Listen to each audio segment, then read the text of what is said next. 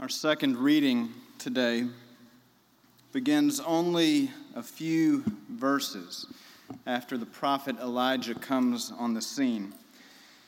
Ahab is the king, and the story says that he did more evil in the sight of the Lord than all of the other kings that came before him.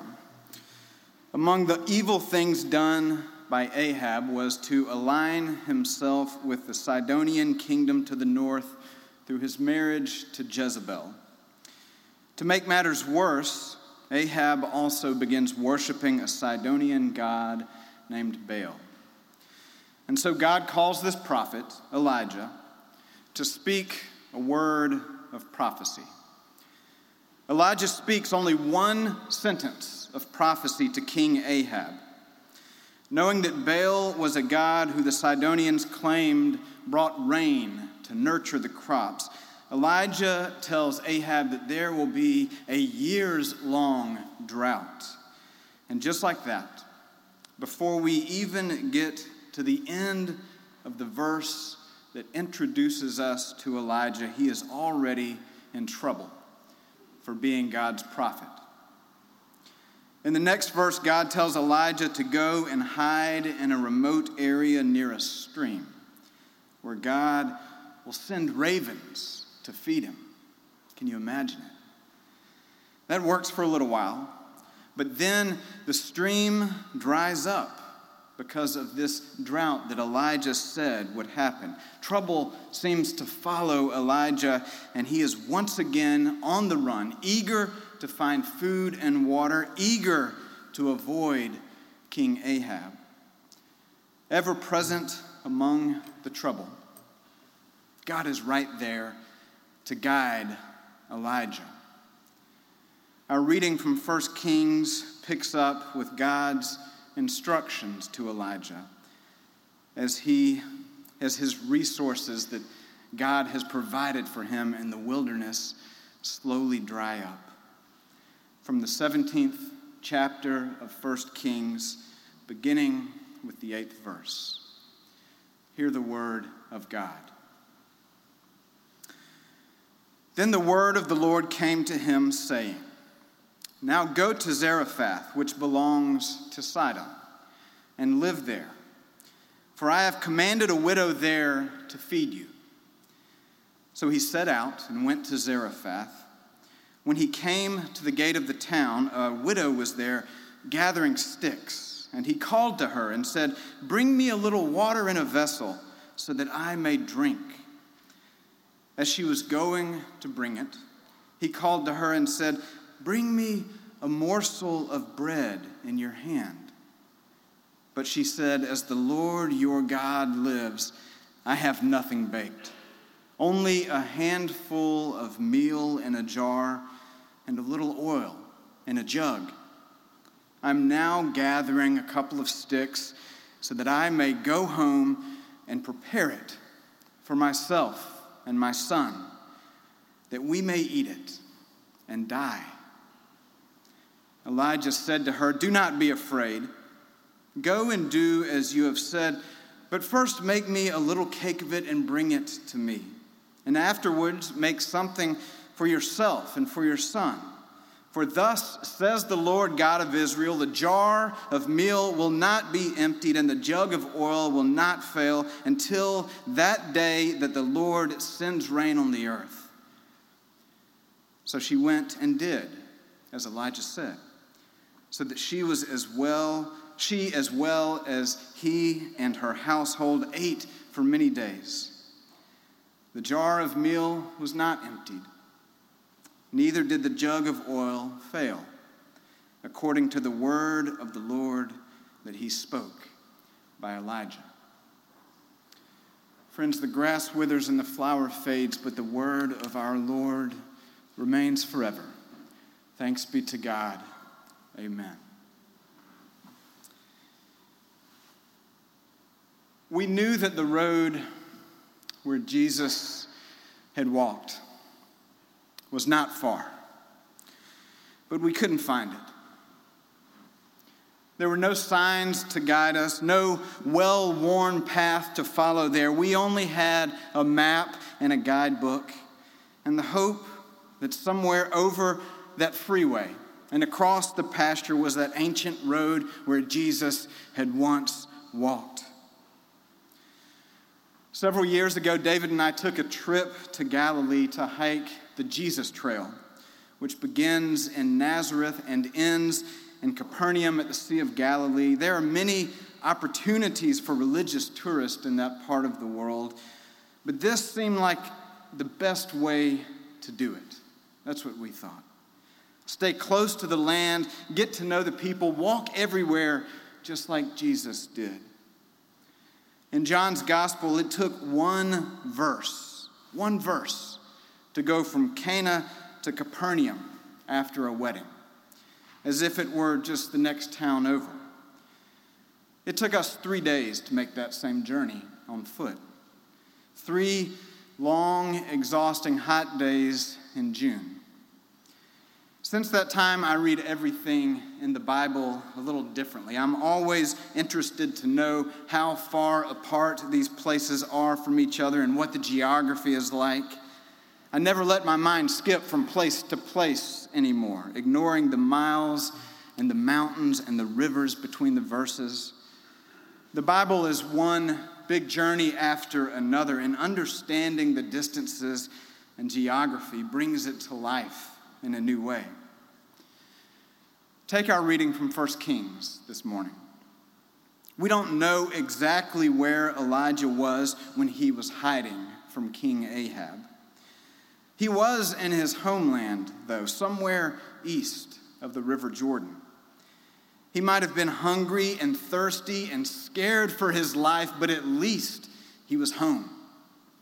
And then God tells him to do this unbelievable thing. God tells him to go north into Sidon the land of Baal and Jezebel, the place where all this trouble started, the place that caused him to become a prophet and a wanted man, God tells this tired, thirsty prophet to walk 60 or 70 miles into enemy territory where a widow, a poor, starving widow, will feed him. And incredibly, Elijah goes. With all due respect to Elijah, I think I would have taken a page out of Jonah's book and sat down on the ground in protest and asked God to just let me die. But that's not what Elijah does. He follows God's instructions and he takes this long journey to Zarephath where he finds a widow gathering sticks. They were both in difficult situations. She was preparing her last meal before her death, and he had just walked 60 or 70 miles with nothing to eat or drink. When you think about it, this bad situation was all God's doing.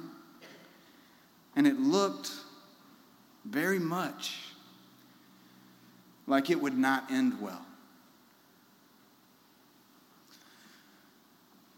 One of the most underappreciated moments in the Gospels, at least in my estimation, is in the 10th chapter of Matthew when Jesus sends the 12 out with instructions to take no money, no bag, no extra clothes, no sandals, and no staff.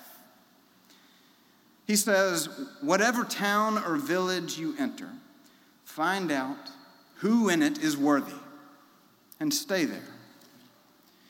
He sends these disciples out and puts them in, in a position where they must rely on the compassion and generosity of others.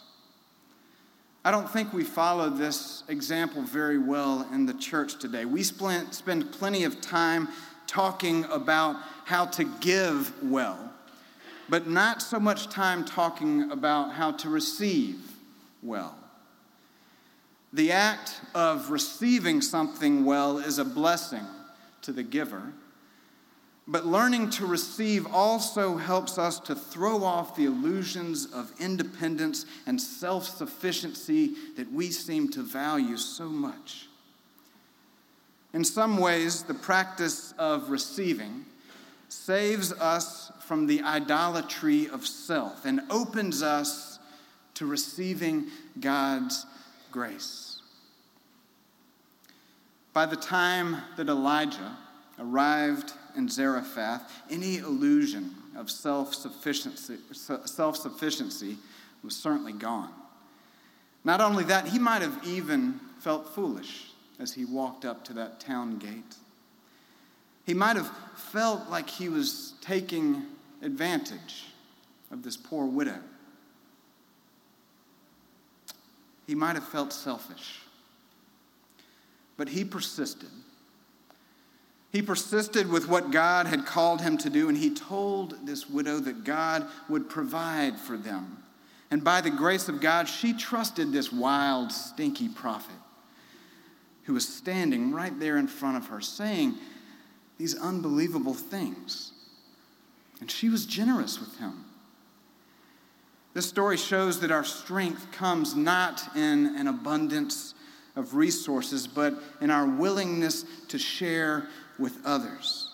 When people are willing to give, then God gives through them. Our generosity becomes a channel for God's generosity. Today, as we gather here for worship, we are installing David Powers as the pastor of this congregation. And when I read this story of Elijah and the widow of Zarephath in the weekly lectionary, it seemed perfect for the occasion. David probably smells better than Elijah did. And this congregation certainly has more wealth than the widow at Zarephath. But David has left his former home and come a long way to serve among you.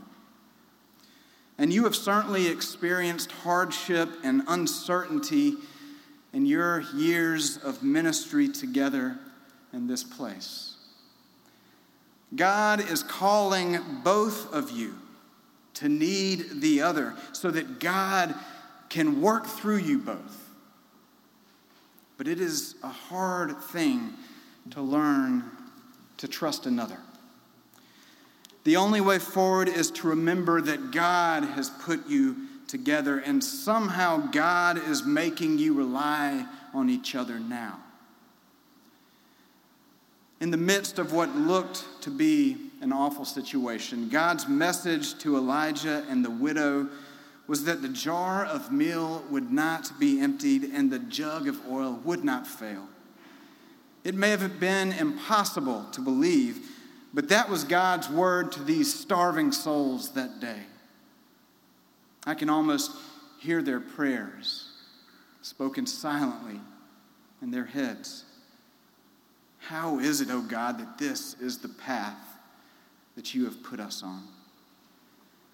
Give us the grace to trust that you will provide for us through each other. Give us the patience to trust your promises, even when they seem far fetched. Help us. Help us to see your way.